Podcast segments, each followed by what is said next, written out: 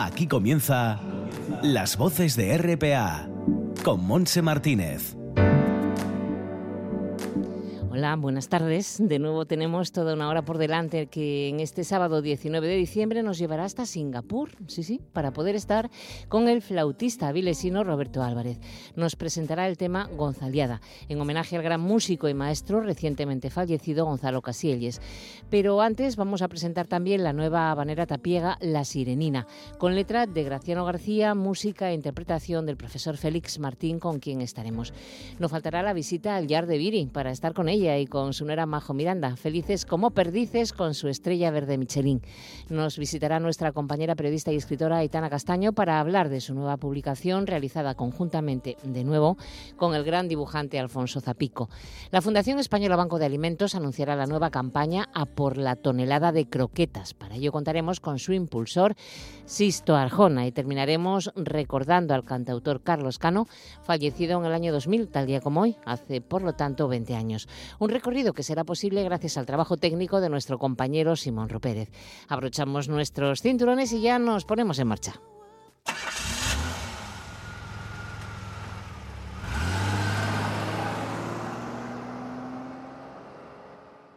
Viaje con nosotros si quiere gozar. Viaje con nosotros a mil y un lugar y disfrute de todo el pasar y disfrute de las hermosas historias que les vamos a contar. En Navidad, tu radio alza la voz. Las voces de RPA. Felices fiestas. Una noche en el puerto al vaivén de un gran temporal, un tapiego esperaba, le tocaba zarpar, era tal su nostalgia, no podía consolar. Una sirena lo espera, ya, ya, una sirena lo espera, ya, ya, muy adentro del mar. Estamos escuchando el comienzo de una habanera que ya dicen es la más emocionante de Tapia de Casariego, la habanera tapiega. Y es que el creador, el musicólogo Félix Martín, está con nosotros para hablarnos de esta mm, una pieza dedicada a la vida de los marineros y al personaje La Sirenina de Graciano García. Félix, ¿qué tal? Bienvenido, buenas tardes. Hola, muy buenas tardes, un placer, Monserrat. Gracias por estar con, con, nosotros. Bueno, cuéntanos la historia de esta, de esta habanera que huele a mar y que, y que suena tan bien, tiene mucha historia. Bueno, pues es mi modestísima aportación al proyecto de Graciano García, no necesito decir de qué personaje estamos hablando, y es mi modesta aportación, como digo, eh, como homenaje a la marinería de Tapia de Casariego que en el caso de Graciano, bueno, pues se va a, se va a ver, a ver hecha realidad a partir de una escultura, eh, de una escultura eh, dedicada, como digo, a todos los hombres de la mar de Tapia de Casariego. Mm, ¿Una escultura que va, se va a instalar en Tapia? Efectivamente, es un proyecto de su mano, es un secreto bien guardado en cuanto a material, ubicación, etcétera, y, es va a reproducir una, siren, una sirenina, que es una metáfora poética como homenaje al mar y a los marineros de Tapia de Casariego, efectivamente. Mm. Félix, es que mm, Graciano tiene una pasión por Tapia tremenda, porque parece Sí. ser que lleva muchos años veraneando también en la zona. Pues efectivamente, yo siempre digo que se trata de un, de un- tapiego allerano, ¿no? Porque mm, es una persona muy, muy imbricada en, en la gente del mar, eh, con unas relaciones sociales siempre vinculadas a, a la- a la gente y a la tradición. Y bueno, pues eh, en base a eso es la idea que parte de, de él para llevar a cabo la sirenina, la sirenina de Tapia de Casariego. Eh, tendrá el corazón partido, ¿eh, Félix, entre el municipio de ayer Entre- y... Entre el Concejo de Ayer y Tapia de Casariego, yo creo que sí, pero bueno, eh, tiene un corazón grande y le da para todo, y le da para todo, para, para proyectar eh, Asturias como capital mundial de la poesía, para pensar en Tapia, para seguir vinculado de forma emérita a los premios Princesa de Asturias, en fin, eh, una persona realmente eh, digna de elogio, claro. no, para, sí. no para de proyectos, porque además está con lo de la, lo de pu- la poesía como Asturias como capital mundial de la poesía también. ¿eh? Efectivamente, y en la cual pues Tapia de Casariego sobresale porque tiene al concejo prácticamente eh, al completo pues pues asociado a este proyecto de Asturias Capital Mundial de la Poesía. Claro. Oye, Félix, para a ti el confinamiento te sirvió para pensar mm, cosas centradas precisamente en este homenaje, podríamos decir, a Graciano García y en La Sirenina. Bueno, efectivamente, yo creo que durante el confinamiento maldito eh, todos hemos hecho alguna alguna casigalina. En mi caso, bueno, que no soy guitarrista, yo toco bandurria y laúd, pero no no no he sido guitarrista, eh, pues me dio por componer esta habanera. Las habaneras son una tradición en Tapi de Casariego, son un tipo de canciones muy vinculadas a los hombres de la mar, y me dio por eh, crear esta habanera tapiega dedicada, pues obviamente a los hombres del de la marinería de Tapia, eso es. Oye, entonces, la letra y música la has compuesto, pero los arreglos mm, eh, me parece que son para coro de voces mixtas. Sí, ¿Quién, ¿Quién, las hizo? ¿Quién hizo esos arreglos? Sí, yo soy el autor de letra y música, como, como dices, y, los arreglos corales son del gran maestro Alfonso Sánchez Peña, que bueno, tiene mucha experiencia, mm. profesor de conservatorio, director de la banda de música de Siero, y bueno, ha hecho un arreglo coral realmente mm, importante, mucho más que, que mi arreglo para solista. Eh, así es que confío, ya hay muchos coros de Asturias que, bueno, varios que la tienen, hay algunos artistas solistas que también la tienen, les ha gustado, y bueno, confío en que más pronto que tarde, cuando salgamos de este letargo, pues podamos escuchar la bandera tapiega en las voces de artistas y coros asturianos. Como por ejemplo el coro de la Fundación Princesa de Asturias.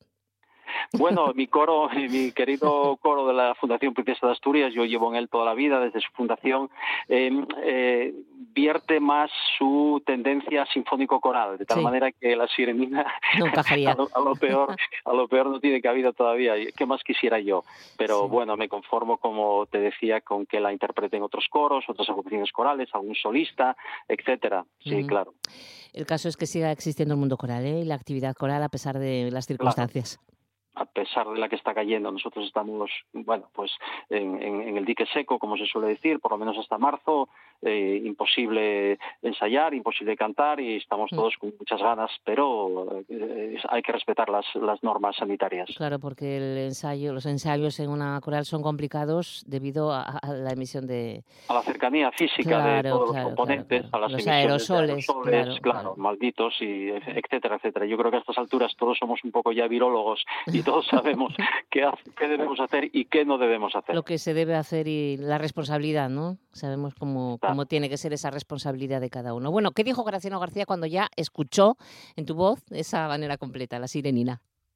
bueno, pues pues mal que yo le diga, mal, que yo lo diga, pues le gustó mucho, le gustó mucho, se identificó efectivamente con, con la letra y la música y, y yo creo que está Graciano García viendo ya la sirenina eh, mojándose en el mar de Tacia de Casariego. Yo lo decía el otro día bromeando, yo el año pasado estuve en Copenhague y claro, inevitablemente haciendo la foto la foto delante de la sirena de Copenhague. Yo le decía otro día a Graciano en broma que, bueno, la sirena de Tapia de, Casariego va a ser mm, eh, mucho más importante que la sirena de, Copenhague. Vamos a ver si lo conseguimos entre todos. Claro, pero esta sirenina allí de Graciano García eh, parece ser una mujer que hace surf en Tapia y que está en todos sus lugares marineros, ¿no? En toda esa zona. Bueno, pues es una metáfora poética en las manos y en la pluma de, Graciano García y van las cosas por ahí, efectivamente. Claro, hay que escucharla y hay que leer esa letra, estar pendiente y es lo que vamos a hacer ahora con esa manera tapiega. Gracias, Félix Martín, muchísimas gracias, enhorabuena por esta habanera que nos gusta mucho y que nos trae a ese mar asturiano, concretamente a Tapia de Casario. Un abrazo muy fuerte, cuídate mucho, felices fiestas y hasta otra ocasión. Un placer, muchísimas gracias, buenas tardes, adiós, adiós a la orilla del mar. Quédate conmigo junto al fuego y el yar. Quédate conmigo, no salgas a la mar. Quédate conmigo, te quiero consolar. Yo seré tu sirena, bien seré tu sirena, mi bien, a la orilla del mar. Fue tan grande el abrazo, ay, ay, ay, que sintió el corazón, tan feliz el recuerdo, tan grande la emoción que el marido gritando exclamó sin dolor. Yo me quedo contigo, mi bien, yo me quedo contigo, mi bien, solo quiero tu amor. Y los dos de la mano al vaivén se alejaron del mar, se abrazaron tan fuerte, comenzando a cantar. Yo me quedo contigo, no vamos a llorar. El uno para el otro, mi bien, el uno para el otro, mi bien, y que espere el amar. el avance y la comprensión Las voces de RPA con Monse Martínez. tenemos Eh, eh, elevadas temperaturas. Tampoco se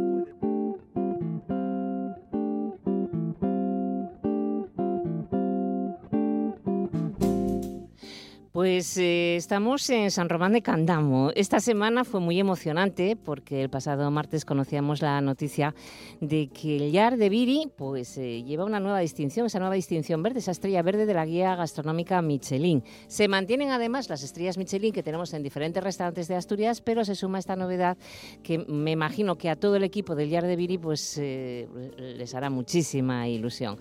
Estamos con, con Viri Fernández. ¿Qué tal, Viri? Bienvenida. Hola, buenos días y muchas gracias. Bueno, muchas felicidades, enhorabuena. Es un reconocimiento, uy, muy bueno. Sí, sí, sí, es un reconocimiento que cuando te lo dicen, bueno, lo ves, pero luego según va pasando el tiempo y lo vas asimilando, Mm. Es muy fuerte y es una alegría muy grande. Es que estamos hablando a nivel, a nivel, claro, a nivel nacional, donde mm, hay muy buenos restaurantes en todo el territorio. Donde solo hay 21 estrellas verdes. Eh, Claro, claro, eso te iba a decir que la competencia era fuerte, pero ahí está, Asturias Ahí Yar está, Viri. ahí está, subidos en un tren verde Oye, Viri, ¿qué- con gente muy verde, sí. bueno, te- tienes un equipo muy bueno, ¿eh? Sí, sí. Tengo un equipo, está Majo en la cocina, eh, que la está llevando. Yo ahora ya pues cocino poco. Digamos que soy un poco la cabeza visible, pero en realidad la que está en los fogones es ella y está saliendo todo fantásticamente. Está mi hijo, que está en sala, que pues, Daniel, ¿no? efectivamente Daniel, que bueno mm, ya fue lleva bueno pues desde que abrimos con nosotros, pero ahora la responsabilidad es suya y, y bueno pues eso de tener a mí sobre todo porque bueno pues eh, lo, hacemos bien con mucho cariño puede salir algo mal pero a mí en este caso creo que eso ya les afecta a ellos Eh, a mí lo que me lo que me alegra lo que me da vida es saber que el esfuerzo de todos estos 24 años, con todos los tropiezos, con todas las horas buenas que me dieron estos 24 años, tiene una continuidad. Para mí, eso es lo que le doy un valor. Y ahora, esta estrella verde, pues es como dejarles, no sé, una piedra de jade para Claro. pulir. Es importante. Claro, claro, que es, es muy importante. Em, a tu nuera, a Majo, mm, ¿le diste a- algún cursillo de cocina? ¿Cómo, la cómo se preparó ella? Bueno, eh, en su casa no tenían restaurante, pero ya su abuela, ella dice que ya su abuela, bueno, eso mejor te lo cuenta ella, pero pero sí, no, no, no, yo le di, no le di muchos cursillos. Esta cocina nuestra es sencilla Sí, y ella además tiene tiene eh, instinto, tiene instinto porque mm, no siempre sale igual, no siempre trabajas con el mismo producto, eh, trabajamos con productos verdes y vivos. claro. Entonces, eh, trabajas con carnes vivas, que no todo sabe igual. Y el poder darle eso ya es arte de cada uno. O sea, hay que tener esa mano y ella la tiene. Efectivamente. Entonces, yo, bueno, más o menos ella vio cocinar, vio el estilo, vieron la filosofía eh, de lo que yo hacía, que claro, hace unas épocas, eh, hace unos años, pues cuando el foie y el confit de pato estaban de moda, el poner pote asturiano o fabada o pote castañas eh, era una horterada, entre comillas. Pero es una horterada muy rica, ¿no? Eh, sí, sí, sí, sí, era una horterada que al fin y al cabo, pues mira, la gente está volviendo, está volviendo pues a esos sabores y, y a esas raíces que al fin y al cabo es, es lo básico. O sea, eh, no hay, cuando me dicen cocina moderna, cocina, No, hay distintos estilos de cocina y luego la hay buena y la hay mala. No hay, no, no, no hay diferencias. Eh, un día te apetece una cosa y vas a un restaurante y otro día te apetece otra y a mí me gusta ir a, a, la nueva cocina mm. y ver los trabajos que hacen toda esta gente joven. Pero lo nuestro es el guiso, es el, eh, el plato de cuchara, entonces, bueno, pues a partir de ahí ya, ya vamos saliendo a flote. Claro, oye, vamos a hablar con, con, con tu nuera, ¿no? con María José, con Majo Miranda. Majo, ¿qué tal? Bienvenida. Hola, hola, ¿qué tal? Buenas tardes. Oye, vaya alegría, ¿no? Pues sí, la verdad es que sí, una alegría muy grande. Además, con una sorpresa también, porque no contábamos con ello, o sea que fenomenal. Es que me estaba contando tu suegra que, mm, que bueno, que tú ya tenías así dotes de, de, cocina, pero yo creo que sobre todo el amor, ¿no? Por, por, esa cocina tradicional y ver el entusiasmo de Viri en los fogones también te, te haya animado más, no lo sé, cuéntanos.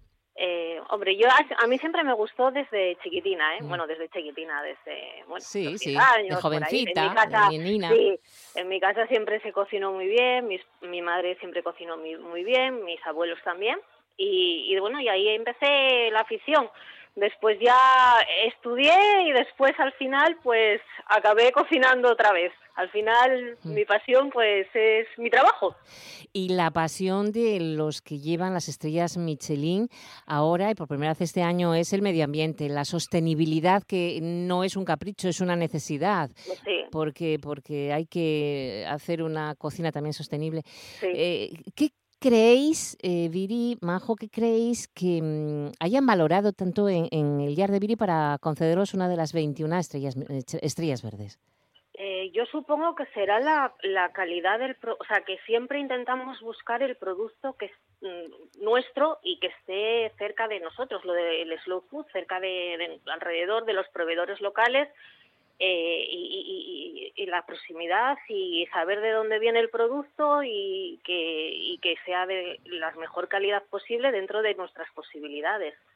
Y después supongo el cocinado, eh, que es una forma tradicional, que intentas mantener pues que sea el, el, sabor, porque como es un buen producto, tampoco necesitas hacerle muchas veces muchas ni muchos condimentos ni muchas cosas, porque el mismo producto te responde. Claro, es que lleváis muchos años, ¿no, Viri? Con esta sostenibilidad también y no solamente con las fresas de la zona, sino con las berzas, eh, con los puerros, con todo lo que sea de huerta asturiana. El cordero, el cordero, que tenemos, el pote castañas, el, pote. todo. Absolutamente, absolutamente todo. Bueno, eh, fíjate que además habéis pasado una época fatal cuando se incendió el Yar, ¿no?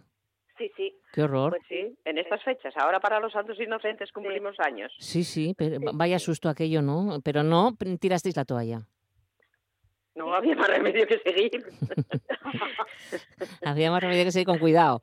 Sí, pero bueno, tuvimos el apoyo de, de muchos amigos, de los profesionales del sector, de los hosteleros, eh, de los proveedores, de, los de, los vecinos, de los vecinos, de los vecinos de aquí que a las 12 de la noche estaba todo limpio porque habían pasado a ayudar a limpiar. Bueno, una de las condiciones mm, de, de, poder conseguir una estrella verde Michelin era estar dentro de los Bib Gourmand asturianos o los baberos gourmand, ¿no? Sí, eh, Sí, bueno, no sé si es condición, somos, eh, Big Urman solo somos dos en esos 21. Sí. Mm, o tres, no sé si somos... No, tres, tres. Hay, uno en Galicia, un catalán, uno catalán y nosotros. Y nosotros. El resto son todos, una estrella o dos estrellas. Ya. O sea eh, que el, tren va tirado por máquinas muy potentes. La, condición era que los, los menús compuestos de primero, segundo y postre fueran menos de 35 euros. Era algo así, ¿no? Eso es para estar en Bigurman. Eso es para estar en Bigurman. Y mm, ahora, ¿qué va a pasar en el Yard de Vídeo? ¿Qué va a cambiar con esa estrella verde Michelin? Pues Majo va a cambiar algo. ¿Va a cambiar, Majo? La carta, no, sé. no, creo que no, porque, vamos, podrá haber algún cambio, pero dentro de nuestra línea. Mm. O sea que, en principio, como es una cosa así que no nos esperábamos, tampoco hemos planteado nada. Pero bueno, ahora a ver cómo se presentan las cosas, porque tampoco sabemos ahora con esta nueva reapertura cómo van a ir las cosas, ni, ni cómo haremos. Probablemente ahora al empezar mm, otra vez a menguar la carta, porque como no sabemos, el, el aforo es mucho más pequeño, ahora nos quedan 26 para 26 comensales y a medida que vayan cambiando las cosas o se aumente el aforo o se puedan hacer cambios, pues igual volvemos otra vez a aumentar la carta. Pero yo creo que ahora tiraremos a, a quitar platos y, y, ir aumentándolos a medida que pase el tiempo y Sí. veamos cómo van a ir las cosas. A sobrevivir en esta pandemia y en estas circunstancias, que esperemos que se acabe pronto, llegue la vacuna y podamos celebrar por todo lo harto esa estrella verde Michelin, chicas. ¿eh? Esperemos, esperemos que lo podamos celebrar bien. Ya, la Todos verdad. juntos. El distintivo lo queremos ver ahí, ¿eh? Sí, sí. ¿eh? Bueno, ya tenemos, ya tenemos uno provisional. Ya, bueno, ya lo, ya lo vimos en la foto, en una foto, pero ahí está. Bueno, pues no os entretengo más que estéis con, con- con todo el lío. Eh, segui- seguid así, con esa cocina tradicional de mucha calidad, eh, conservando el medio ambiente y convirtiéndote cada vez más en huertana y menos en cocinera, Viri. Pero bueno, No, tienes... no, ese es mi camino. No, no, sí, ya lo llevaba, ¿eh? Pues Viri, Majo, muchísimas gracias. Un abrazo a Daniel también y enhorabuena, de verdad. Muchísimas Gracias a vosotras. gracias. Un gracias, abrazo un enorme. beso, adiós, Felices fiestas, adiós. Igualmente, adiós.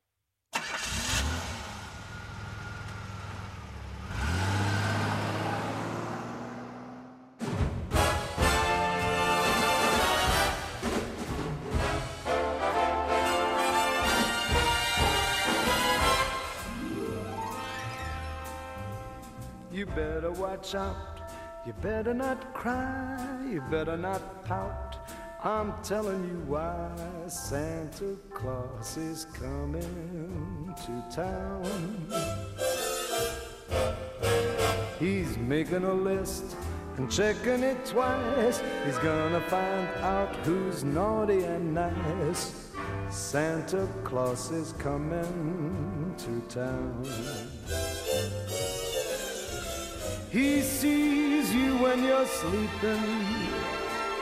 He knows when you're awake. He knows if you've been bad or good. So be good for goodness sake. You better watch out. You better not cry. You better not pout. I'm telling you why. Santa Claus is coming to town.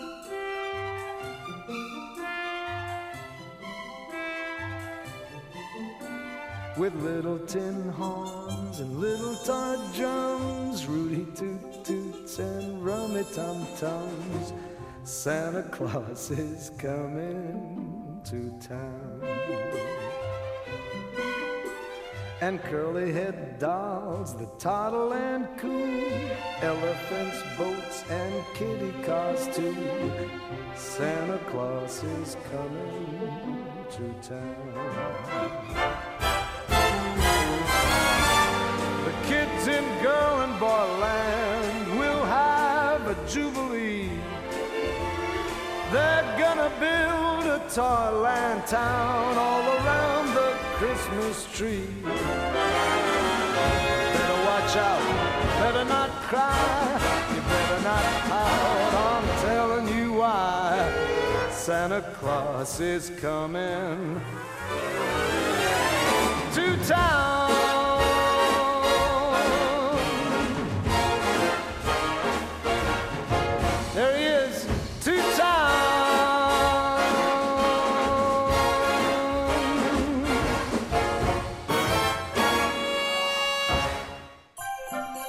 Voces de radio. Voces de Asturias. Voces de Navidad. Las voces de RPA te desea felices fiestas.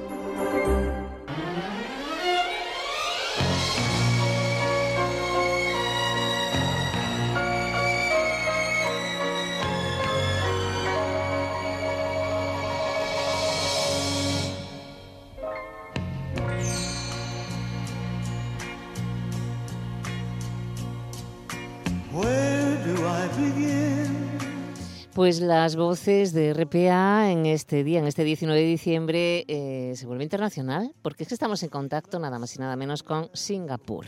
Porque allí está nuestro invitado, que rinde homenaje a un gran músico, una gran persona, el maestro Gonzalo Casielles. Recordamos que falleció el pasado mes de octubre.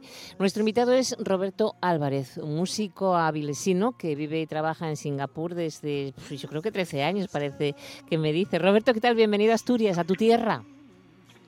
Hola, ¿qué tal, Monse? Muchas, aquí. muchísimas gracias. Para ti, Gonzalo Casielles significó muchísimo. Cuéntanos tu historia y tu relación con Gonzalo.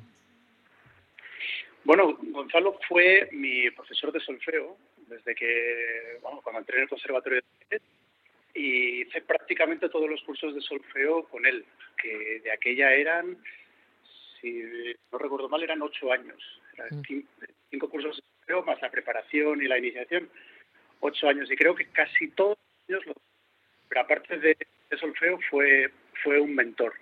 Es decir, eh, yo me dedico a la música profesionalmente y, y- y si hay un, un culpable al principio de todo, fue Gonzalo.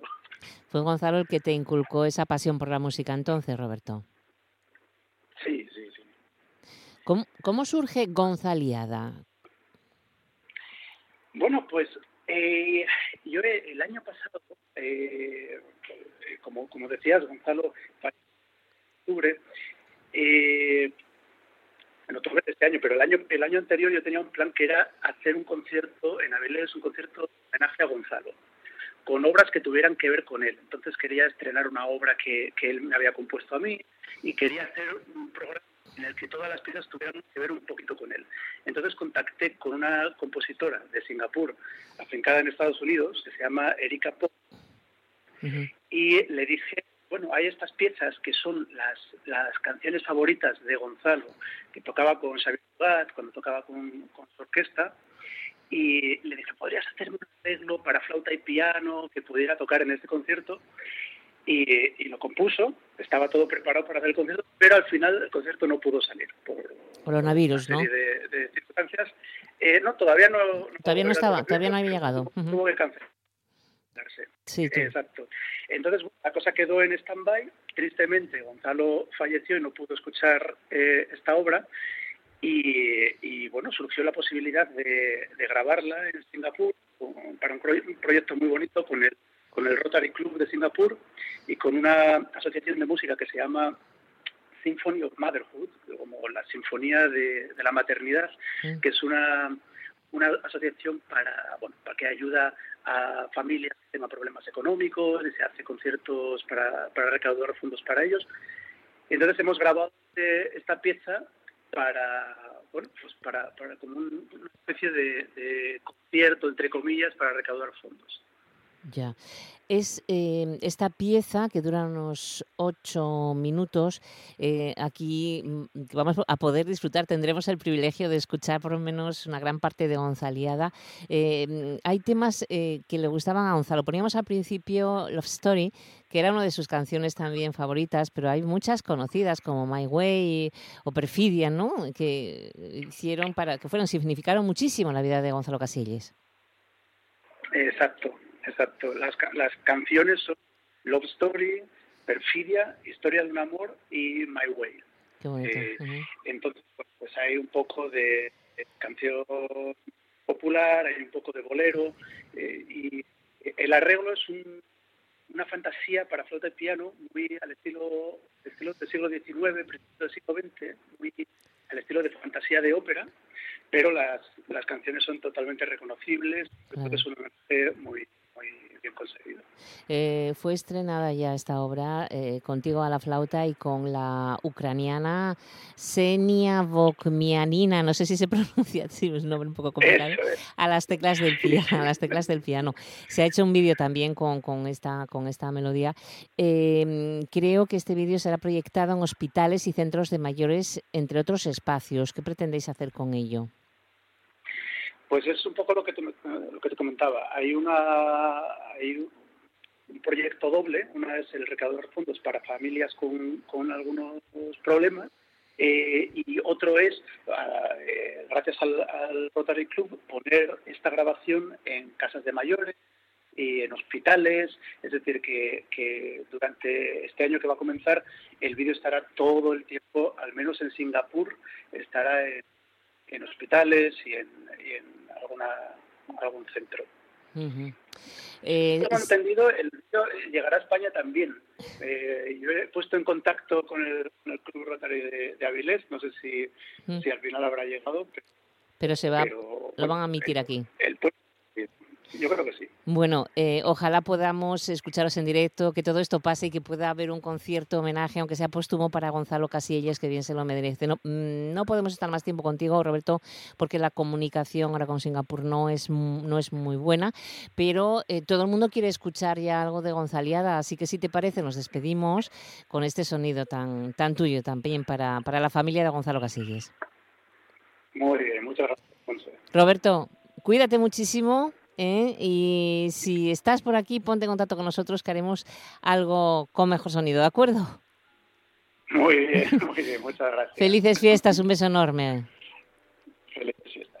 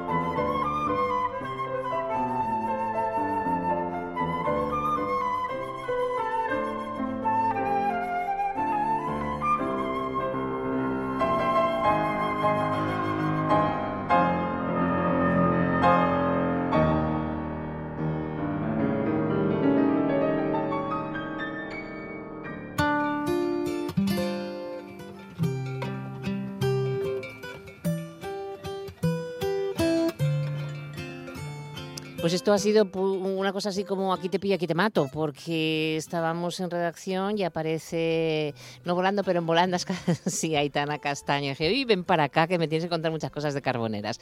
Hola, Aitana, ¿qué tal? Hola, ¿qué tal? Pues sí, pero bueno, yo ya sabes que encantada. es la casa, es mi casa, ¿no? Es tu casa, efectivamente, pero no contaba contigo porque como siempre estás pululando, calillando por ahí. Todo el día, todo el día. Todo el día calillando.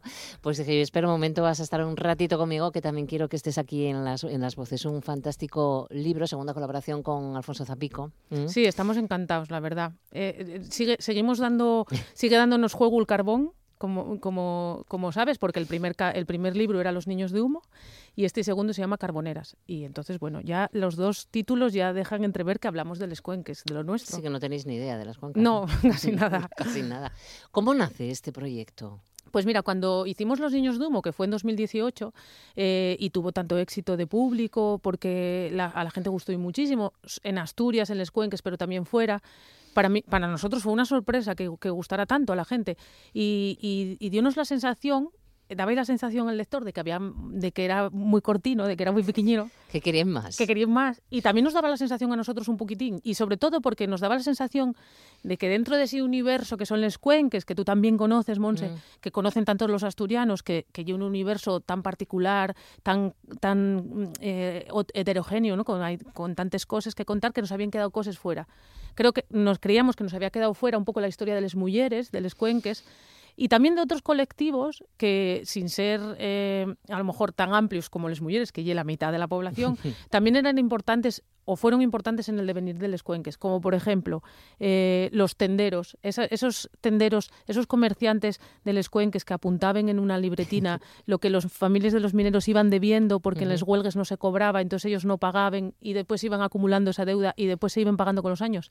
Yo tengo, tenía una abuela, mi abuela María, la madre de mi madre, que tuvo una tienda y, y yo nací en el 80 y yo me acuerdo, o sea, en el 80 y pocos, de esa tienda y me acuerdo de esa libreta en la que mi abuela iba descontando el dinero que le debían las familias de les huelgues.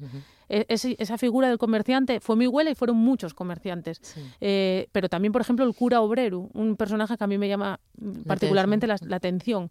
Y también, por ejemplo, los emigrantes, que también los hubo. En las cuencas fue un territorio de aluvión, vino mucha gente a trabajar y a vivir. Y, y también hubo mucha gente que se fue, mucha, mucha gente que se fue por motivos económicos, porque como decía mi abuelo, para entrar a trabajar en la mina tenías que ser prove como una rata, Sí, ¿eh? porque si no, no entrabes a trabajar. Y, y también por motivos políticos, porque mucha gente en los años después de la guerra, en los años 40, 50, 60, pues estaba perseguida por sus ideas. Entonces mucha gente también se fue y queríamos también hablar de ellos y de todos ellos, de todo ese universo de mujeres que son les carboneres, pero también son les madres, les güeres, les tíes, les novias, amantes, vecines, amigues, de todos los que tenemos algo que ver con les cuenques, con esos tenderos, esos curas obreros, esas emigrantes, pues queríamos volver a hablar de, de esos cuenques que, que nos Sí, trajeron bueno, aquí. Que, que es una forma además de, de, de que quede para la memoria histórica, ¿no? También toda esta, to- to- todas esas historias que, que contáis en, en Carboneras, porque tú tenías muchas, pero no sé si investigaste más o fuiste preguntando a la gente de la cuenca, "Ay, cuéntame tal, y venga a anotar en la libretina. Y es que, mira, el editor de la editorial Ah, bueno, Pez de Pez Plata, tenemos que decirlo porque sí. si no riñeme Jorge Salvador, el editor siempre me dice, o cuando descubrió Los Niños de Humo y empezó, empezamos a ir de turné, que éramos como el balón de la bueno. Piquer, porque Igual. hicimos como Sí, 50 y sí. pico presentaciones por el mundo, y Jorge iba conociendo un poco más el mundo de la, de la cuenca, decíame él, y es que tú, en realidad, lo que y es ser notaria. O sea, y es notaria de, de cuenques y tal cual. Sí que, eh, en ciertos modos, me documenté, pero también eh, la documentación en los cuenques, cuando estás hablando de un periodo de tiempo que no llegue hace varios siglos Sí. eh, y, y que todavía tienes en los cuenques gente viva que te puede contar, la documentación ye humana, o sea, la, la documentación Y hablar. ye oral, y hablar. Ah, sí. Y yo, por ejemplo, en el libro, en los agradecimientos, solo nombro a una persona porque creo que nombrando a esa persona se engloba mucha gente, que ya Anita Sirgo, que Hombre, todos la sí. conocemos, que ya una luchadora, una mujer Con golpe de tacón, sí. con golpe de tacón, una mujer luchadora, una, una mujer eh, de Les Cuenques que, que luchó por su familia, pero sobre todo también por los derechos de, de un colectivo, que en ese caso eran los mineros, y de muchos colectivos a lo largo de su vida. Ya tiene muchos años, no voy a decir cuántos porque ya muy Porque- presumida. y está muy bien. Y está muy bien. Un besín pero, panita. Exacto, Anita, Anita, yo cuando nací, yo tengo, provengo de una familia que tiene una, un- mis padres eh, están vinculados al Partido Comunista desde que son chavales, entonces yo provengo de una familia que yo cuando nací, Anita Sirgo ya estaba ahí. Para mí Anita Sirgo fue un referente desde que nací. Entonces, claro, cuando te sales de, de- de la vida, de, de tu vida infantil y adolescente y vas al mundo y te das cuenta que no es normal que existan Anita Sirgo en la vida de la gente, pues entonces te apetece contarlo y Claro, te apetece claro. eh, eh, hablar de esas mujeres que cogían eh, y se ponían, eh, se liaban la manta a la cabeza y iban a llamar a los esquiroles gallinas echándolos maíz en el suelo, que me parece una forma como súper pacífica a la, a la vez de, de reivindicar algo.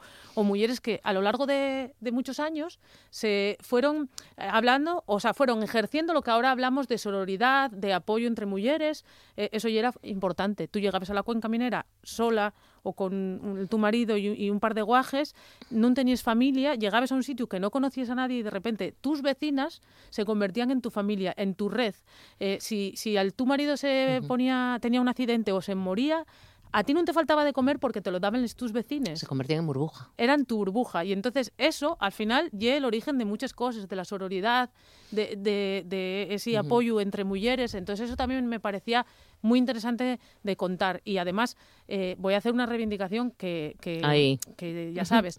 Eh, muchas veces me pasa cuando en, en, estos trances de sacar libros, saco, eh, saco libro y me hacen entrevistas, sobre todo fuera de Asturias, me dicen, bueno, ya que la minería es un sector muy machista o les cuenques son muy machistas. Y yo, eh, a mí la, lo, que me, lo que me hizo eh, escribir estos libros y conocer les cuenques y fuera es que eh, en realidad no eran más machistas que el resto de España, porque en 1960 para abrir una cartilla una mujer tenía que pedir permiso al padre o al marido, estuviera en Sama del Langreo o estuviera en Madrid o en Barcelona. Entonces, era un sector muy masculinizado, pero no era un sector muy machista. Y de hecho, voy a, y ya termino con esto, Monse, que tú ya sabes que yo me enrollo muchísimo que eh, al final ellos son eh, los precursores de ese feminismo que tenemos ahora, eh, pues nacieron en esos cuenques. hablaban en los 70 se hablaba del aborto, en los 70 se hablaba de feminismo. Esos movimientos feministas que en Asturias ahora están muy desgrigados tienen su origen muchos en los cuenques. Entonces no eran una cuenca, las cuencas no eran excesivamente machistas, pero sí era un sector muy masculinizado. Sí, sí, pero en las cuencas la mujer siempre fue yo creo que la que mandaba un poco. Sí o menos, ya, ¿Eh? básicamente bueno, sí. fue no y, y, es, y, es, y, es, y, es, y es porque el coraje, el coraje que tienen sigue, sigue existiendo y siempre estuvo ahí patente. Cuando, bueno, ya te pones en contacto con con nuestro gran dibujante, premio nacional, además de dibujo, eh, él sabía, tenía muy claro que iba a dibujar, ¿no? Para, sí, para... cuando Alfonso y yo tenemos... a ver, Alfonso, sí, su trabajo, su participación también en el libro. Alfonso y yo tenemos una manera de trabajar que es muy fácil para los dos. Por, o sea, yo hablo del nombre de los dos porque eh, él también lo dice. Y es muy fácil porque, eh, claro, yo, los, yo eh, escribo los relatos, le, se le paso a él los relatos y él dibuja él no está pendiente de mi trabajo ni yo de él. ¿Por qué? Porque hacemos un complemento perfecto. Sabemos dónde somos, sabemos de lo que hablamos y si tenemos alguna duda, pues yo le mando una foto. Mira, es, esta, manera de tal. Entonces, trabajar con Alfonso Zapico y una maravilla, porque si llevo buen ilustrador, que lo es, es que ye mejor persona. O sea, ye, como trabajar con un amigo, porque ye, de verdad, todo lo que tiene de genio eh, a la hora de, dibujar, lo tiene de como persona. Entonces, ye una maravilla. Es muy dulce, además. Y es muy dulce, y es muy suave, todo lo contrario de lo que soy yo. O sea, y como somos el agua, el agua y el aceite, Vamos, pero... un buen matrimonio. Que no mezclamos, pero empatamos bien. Una buena pareja ahí. Sí, sí, hacemos una buena que pareja. Que por lo que me comentas, mmm, no será el último proyecto. A ver, yo... Si no, salen... No me pongo... Digo, yo siempre digo, en plan de broma, que esta beta tiene mucho carbón claro. todavía. Entonces, no nos ponemos, o sea, a mí me encantaría seguir trabajando con Alfonso mano a mano toda la vida, porque te lo juro, trabajo con él muy, Muy fácil, bien. muy bien. Entonces, no entendería, y claro, y a ver cosas que contar de los cuenques, Pues queden, claro, queden. claro. Y P de plata también. Bueno, P de plata, claro, si mientras nos aguante Jorge, sí, sí, yo de momento ahí tiramos. Ujú. Oye, estamos eh, ahora, bueno, en este periodo tan mm, horriblemente asqueroso, pero alguna presentación ya se puede hacer. Yo creo que tienes una a la vuelta de la esquina. Sí, sí, tenemos ya una presentación el lunes 21 Ujú. en, el, en Oviedo. Además, eh, Jorge Salvador vínose totalmente arriba y, y- y vamos a hacerlo en el Calatrava, en el Palacio de Exposiciones ¿Ah, sí? y Congresos del Calatrava. ¿A qué en la- hora? En la sala de cristal y ye, a las 7 de la tarde y, y- estamos muy contentos. Bueno, yo ya les dije, a ver, tenía- igual cogéis el Carlos Tartiere, y es muy grande el sitio, pero bueno, hay que apuntarse, hay que Eso te iba a apuntarse. decir. Bueno, estamos a sábados, el lunes todavía nos dará tiempo porque todo será por internet, ¿no? Por, Sí. a ver. Eh, yo por internet. Hay que eh, las reservas se pueden hacer en coordinacionbibliotecas@oviedo.es. Coordinación bibliotecas arroba oviedo Punto es. es muy ahí pones fácil. el nombre y tal, y ahí hasta el límite de aforo, que son 100 personas, pues pueden. Bueno, entran bueno. bastantes personas. Yo prometo cantar, por ejemplo. Yo digo, iba a decir yo que mm, no es que sea una presentación literaria, pues para nada, es un show. Bueno, no lo sé, yo, yo dice, Nunca eh, se sabe lo que va a pasar. nunca se sabe. Yo A Aitana últimamente le gusta cantar en las presentaciones y parece que se anima. Anímame, anímame. Sí, sí, a ver, a ver, quiero decirte, yo provengo de donde provengo, que yo de los cuenques mineros, que tenemos fama de muchas cosas. Hija de quién eres. hija de quién soy, tenemos fama de muchas cosas, de bruscos, de tal, de no sé qué, de cuál, de mal hablados y de tal, pero también de fiesteros. A fiesteros gánanos poca gente en Asturias. Entonces, la fiesta nos gusta, la farra nos gusta. Por eso me gusta empezar con las presentaciones presenciales. Esta de Oviedo y la primera que vamos a poder hacer, pero me encantaría, me encantará seguir porque me encantará el vinín que se pueda tomar después, y tal. Entonces, a ver si vamos abriendo poco a poco esa posibilidad. Ojalá, ojalá. bueno, nos quedamos con Carboneras Alfonso Zapico y Aitana Castaño. Es una idea fantástica para estos regalos navideños porque será inolvidable. Aitana, muchas gracias. Te dejo, que te espera el cámara. sí, sí, voy a trabajar. Venga, corre, hasta luego. Voces de radio. Voces de Asturias. Voces de Navidad. Las voces de RPA te desea felices fiestas. Aquella fría mañana de diciembre, en la cocina de Empaicro, la tristeza y el desánimo se habían adueñado de aquel espacio en el que un día reinó la alegría. ¿Qué te pasa, Cro? ¿En qué piensas? ¿En qué voy a pensar?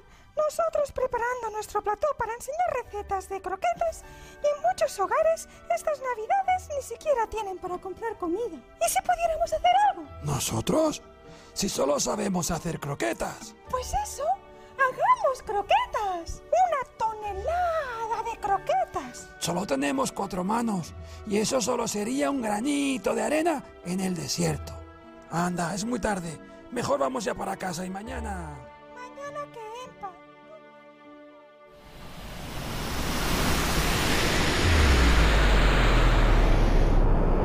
Ni siquiera tienen para comprar. Haría comida. falta una ¿Y tonelada. si pudiéramos hacer algo? Hagamos croquetas. Hay familias necesitadas. Una tonelada. Una tonelada. Solo sabemos hacer croquetas. Una tonelada. Una tonelada. Sí, dígame. Vamos a ver. Pedís una tonelada de croquetas y vosotros ahí durmiendo. Además, ¿dónde se ha visto eso de rendirse? Si algo tenemos los cocineros es que somos más duros que los espartanos. Así que arriba y a trabajar porque no estáis solos. Garrote. Es el momento de ser más solidarios que nunca, porque la palabra rendirse no es un ingrediente que aparezca en ninguna de nuestras recetas. Que nadie dude de que llegaremos a esa tonelada. La croqueta me ha salvado de estos tiempos tan difíciles que, que- que vivimos. Como no puede ser de otra manera, pues, pues haremos croquetas y un abrazo. ¿Quién dijo que estas navidades iban a ser peores? Hace tiempo que no estaba tan presente el espíritu de la Navidad. Y ahora, a trabajar. Tenéis a toda la pony haciendo croquetas. ¡Qué buena idea habéis tenido! Shh, Os he dicho que me chiflan las croquetas, y más si es una receta de Ferran Adrià y el jamón de Enrique Tomás. ¿No has tenido bastante ya? ¿Otra más? A este paso no llegaremos nunca a la tonelada. Luego se queja que no pasa por la chimenea. Perdonad, perdonad. Prometo que es la última. Palabra de Noel. Gracias a todos, amigos. Gracias en nombre de todos a los que va destinado vuestro esfuerzo. Sin vosotros habría sido imposible conseguirlo. Vosotros sois el verdadero milagro. Y gracias al Banco de Alimentos que hace posible que todas estas croquetas lleguen a esas personas que tanto lo necesitan. Os animamos a todos a seguir colaborando. Os deseamos feliz, Navidad. Acabáis de escuchar parte de, esa, de ese vídeo, en este caso audio, porque estamos en la radio, una campaña de mm, FESVAL, de la Federación Española de Bancos de Alimentos, que se titula A por la tonelada. Y bueno, podéis comprobar que vamos a hablar también de croquetas. Estamos con el coordinador, el que ha ideado esta campaña, Sisto Arjona. Hola, Sisto, ¿qué tal? Bienvenido a Asturias. Hola, buenos días. Que qué bonito suena así escuchando por ¿A radio. que sí? ¿Eh? Sí. Qué Me ha bonito. recordado los seriales que me contaba mi abuela que, que escuchaba esta novela. La verdad que me he quedado aquí encantado de escucharlo mira que lo he escuchado ya como mil veces. Sí, la verdad es que es el espíritu navideño, no sé, te- tiene, tiene esa fuerza, ¿no? Tiene esa energía. Bueno, yo siempre digo que las cosas que se hacen con el corazón llegan y, y se transmiten y esto es, es totalmente corazón. Aquí todos los que han participado es altruistamente, las empresas colaboradoras han aportado allí todo su esfuerzo, sus croquetas y hemos conseguido una gran labor, la verdad es que sí. Hay muchísimos cocineros eh, famosos de este país y por supuesto no podía faltar uno de los grandes aquí en Asturias como es Nacho Manzano. Nacho Manzano es grande como cocinero, tanto él como, como su familia, Sí. pero aún más como persona. Sí. Tenéis una suerte de contar con personas así en Asturias, la verdad es que sí. Oye, Sisto, cuéntanos cómo, cómo nació esta campaña por la tonelada. Pues mira, esto te cuento, yo como voluntario de, de Banco de Alimentos, independientemente, eh, precisamente tengo una empresa que fabricamos las máquinas para hacer croquetas. Y este año, evidentemente, es el año más duro para, para la hostelería. Como todos sabéis, no solo para la hostelería, para otros sectores. Y hace cosas, fíjate que ha sido muy rápido. Hace cuatro semanas, hablando con mi hermano, que es, es socio mío, hablamos de la situación que estábamos pasando tan mala.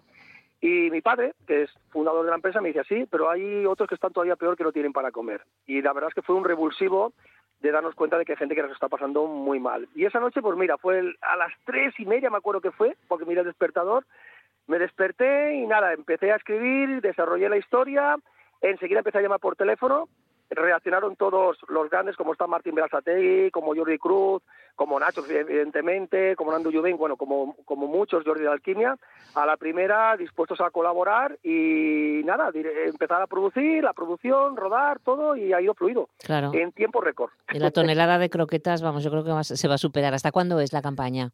Es, bueno, eh, mira, realmente la campaña es eterna porque pasará el coronavirus, pero el hambre seguirá. Sí, ¿Para qué sí, nos sí. vamos a engañar? Pues por sí. desgracia.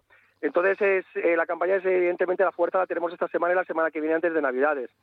Entonces aquí, fíjate que hablamos de croquetas, pero allí en el vídeo, para el que quiera pueda verlo entero, si se ponen en YouTube en Crocstar, tal como suena Croc, Star acabado en K, eh, verán ahí el, el- la página web de Fesval, donde aparte de croquetas, cualquier persona, sabiendo dónde está su banco de alimentos cerca, puede aportar pues arroz, eh, aceite, comida, todo lo que lo que humanamente puedan aportar, porque es un año delicado. La verdad es que hace mucha falta.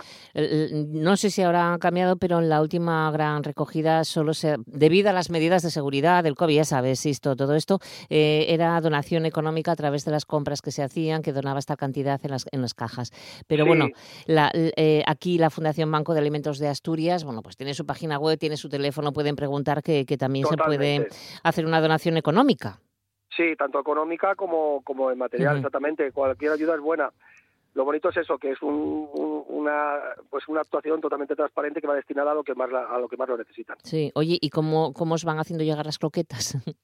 Perdona, ¿cómo? Las croquetas, ¿cómo, ¿cómo llegan? ¿Qué vais a hacer con ellas? ¿Cómo, ¿Qué vais a hacer? ¿Cómo va a ser Mira, todo? es muy sencillo. Desde cada cocina, Mm. de, de todos los que han participado, eh, al banco de alimentos que tiene más cerca, le hace la entrega inmediata. Entonces es, es muy fácil. Con que el Banco de Alimentos está en toda España y los colaboradores han sido de toda España, pues cada, cada cocina tiene su banco de alimentos más cercano. Y ya, ya han empezado las entregas. O sea, hace ya casi una semana que se han empezado a hacer entregas. Y, y os habrá sorprendido la, la respuesta de todo el mundo. Sí, la verdad es que sí. A ver, es, es, es curioso con la grandeza de- del ser humano, ¿no? Que en los momentos más difíciles somos capaces de lo peor y de lo mejor. Esto es, esto es el ser humano y en estos momentos estamos demostrando y- y que, que la grandeza es enorme y la generosidad. Sí, la- nos ha sorprendido mm, muy gratamente. No ponemos las cantidades que da cada uno porque no creo que no es ético No, tampoco no, no, decirlo, tampoco, claro que no. pero Lo que se pueda. que es- lo que se- sí, es que el- además el mensaje era este, eh, porque te piden, oye, ¿qué cantidad tengo que dar y tal? Digo, lo que tú humanamente puedas. Digo, nos pasáis la cantidad a nosotros a nivel privado para tener una suma de, la- de las coquetas que se van dando, pero cada uno lo que pueda. Y yo a nivel personal te digo que todo es un 10.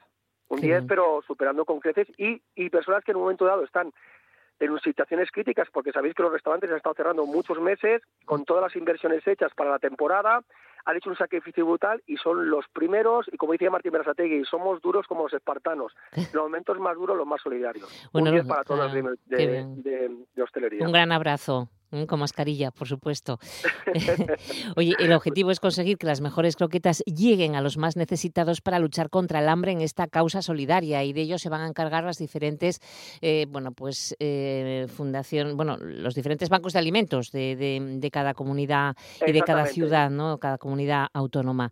Eh, desgraciadamente tenemos que actuar de esta manera, Sisto, por este problema por esta situación y, es una pena, pero merece la pena estar eh, ayudando ¿no? en, este, en este sentido.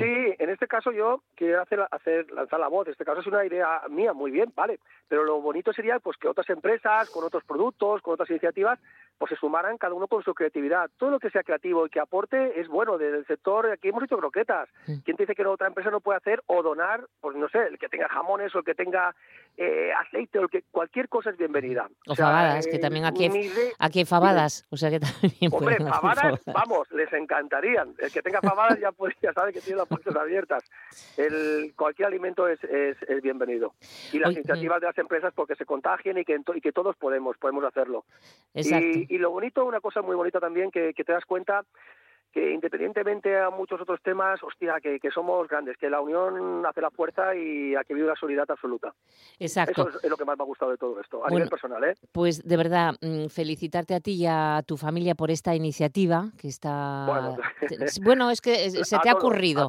Y luego a todos los que están participando, que son prácticamente los grandes cocineros que tenemos aquí, pero también hacemos ese llam- llamamiento a cada ciudadano que nos escucha para poder aportar algo al Banco de Alimentos, en este caso de Asturias. Esa Totalmente. campaña por la tonelada de croquetas nos sabe fenomenal. Nos quedamos con la información. Sixter, Jona, muchísimas gracias eh, y un No, abrazo enorme. Vosotros, esto no tiene ningún valor, sois los que lo hacéis grande de verdad. Un ¿eh? abrazo y cuídate, Un cuidaros abrazo. muchísimo y lo que haga falta estamos aquí. Igualmente. Asturias y un beso para todos. Un beso. Muchísimas gracias. Adiós, adiós. Hasta luego, Dios, Dios.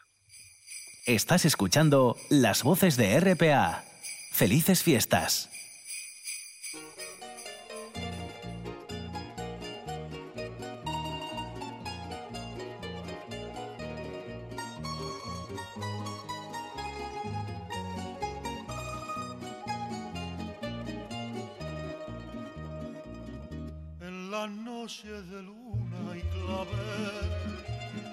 Cerramos recordando al cantautor y poeta español Carlos Cano, que recuperó estilos tradicionales andaluces relativamente olvidados, como el trobo popular y muy especialmente la copla. Hoy es el aniversario de su fallecimiento en el año 2000, hace pues 20 años. Fue y sigue siendo un referente democrático y andalucista durante la transición española y su música traspasó fronteras, llegando a ser nexo de unión entre la cultura andaluza y la cultura latinoamericana. Entre sus amistades destacaba la cantante María Dolores Pradera, con quien interpretó en numerosas ocasiones muchas de sus coplas que convirtieron en éxito. Maruja Pérez Limón, natural de Salipón, de la provincia Sevilla. Con más plumas que un zorza y de casco dislocan, artica de Andalucía. Una noche cogió el tren y a los madriles se fue con pena en el corazón. Artista de porvenir, a servir fue a Chamberí y en la ballesta acabó. Su versatilidad como compositor, capaz de escribir cuecas, tangos, boleros, rumbas, un montón de estilos o temas intimistas, acompañado por tan solo su voz y su guitarra, o por una orquesta unida a la calidad y emotividad de sus textos, hacen de Carlos Cano un personaje destacado dentro del panorama musical español. Y tras tres eh, semanas de ingreso en hospital, falleció en su ciudad. En el año 2000 se reproduce un aneurisma de aorta que había tenido cinco años antes. Encontraba volando hacia Madrid y dada la gravedad, una ambulancia le esperaba en el aeropuerto que le trasladó al Hospital Universitario de Granada, donde, como digo, a las tres semanas falleció.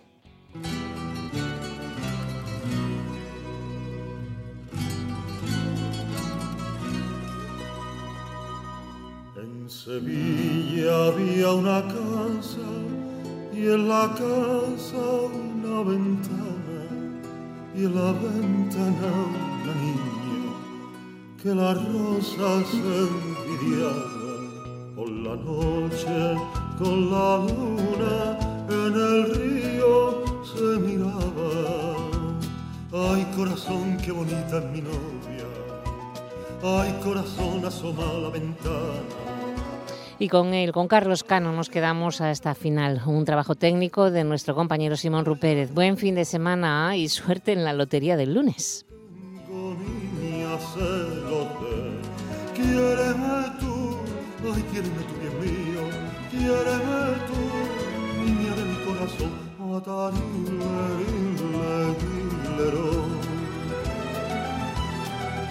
De la feria de Sevilla, él le trajo una alianza, gargantilla de corales y unos zarcillos de plata y parecía una reina asomada a la ventana. Ay corazón le decía a su novio, ay corazón al mirarla tan guapa. Ay, ay, ay, ay, no te mires en el río. Ay, ay, ay, ay, que me hace padecer que tengo, niña, se lo sé. Quiéreme tú, ay, quiéreme tú, bien mío, quiéreme tú, niña de mi corazón, matarile, dile, dile, Una noche de verano, cuando la luna asomaba, vino a buscarla su novia y no estaba en la ventana que la vio muerta en el río y que el agua la llevaba. Ay, corazón, parecía una rosa. Ay, corazón, una rosa muy blanca. Ay, ay, ay, ay, cómo se la lleva el río. Ay, ay, ay, ay, lástima de mi querer, con razón tenía se lo sé. Ay, qué dolor, qué dolor del amor mío. Ay, qué dolor, madre de mi corazón. Matarín, lerín, lerín,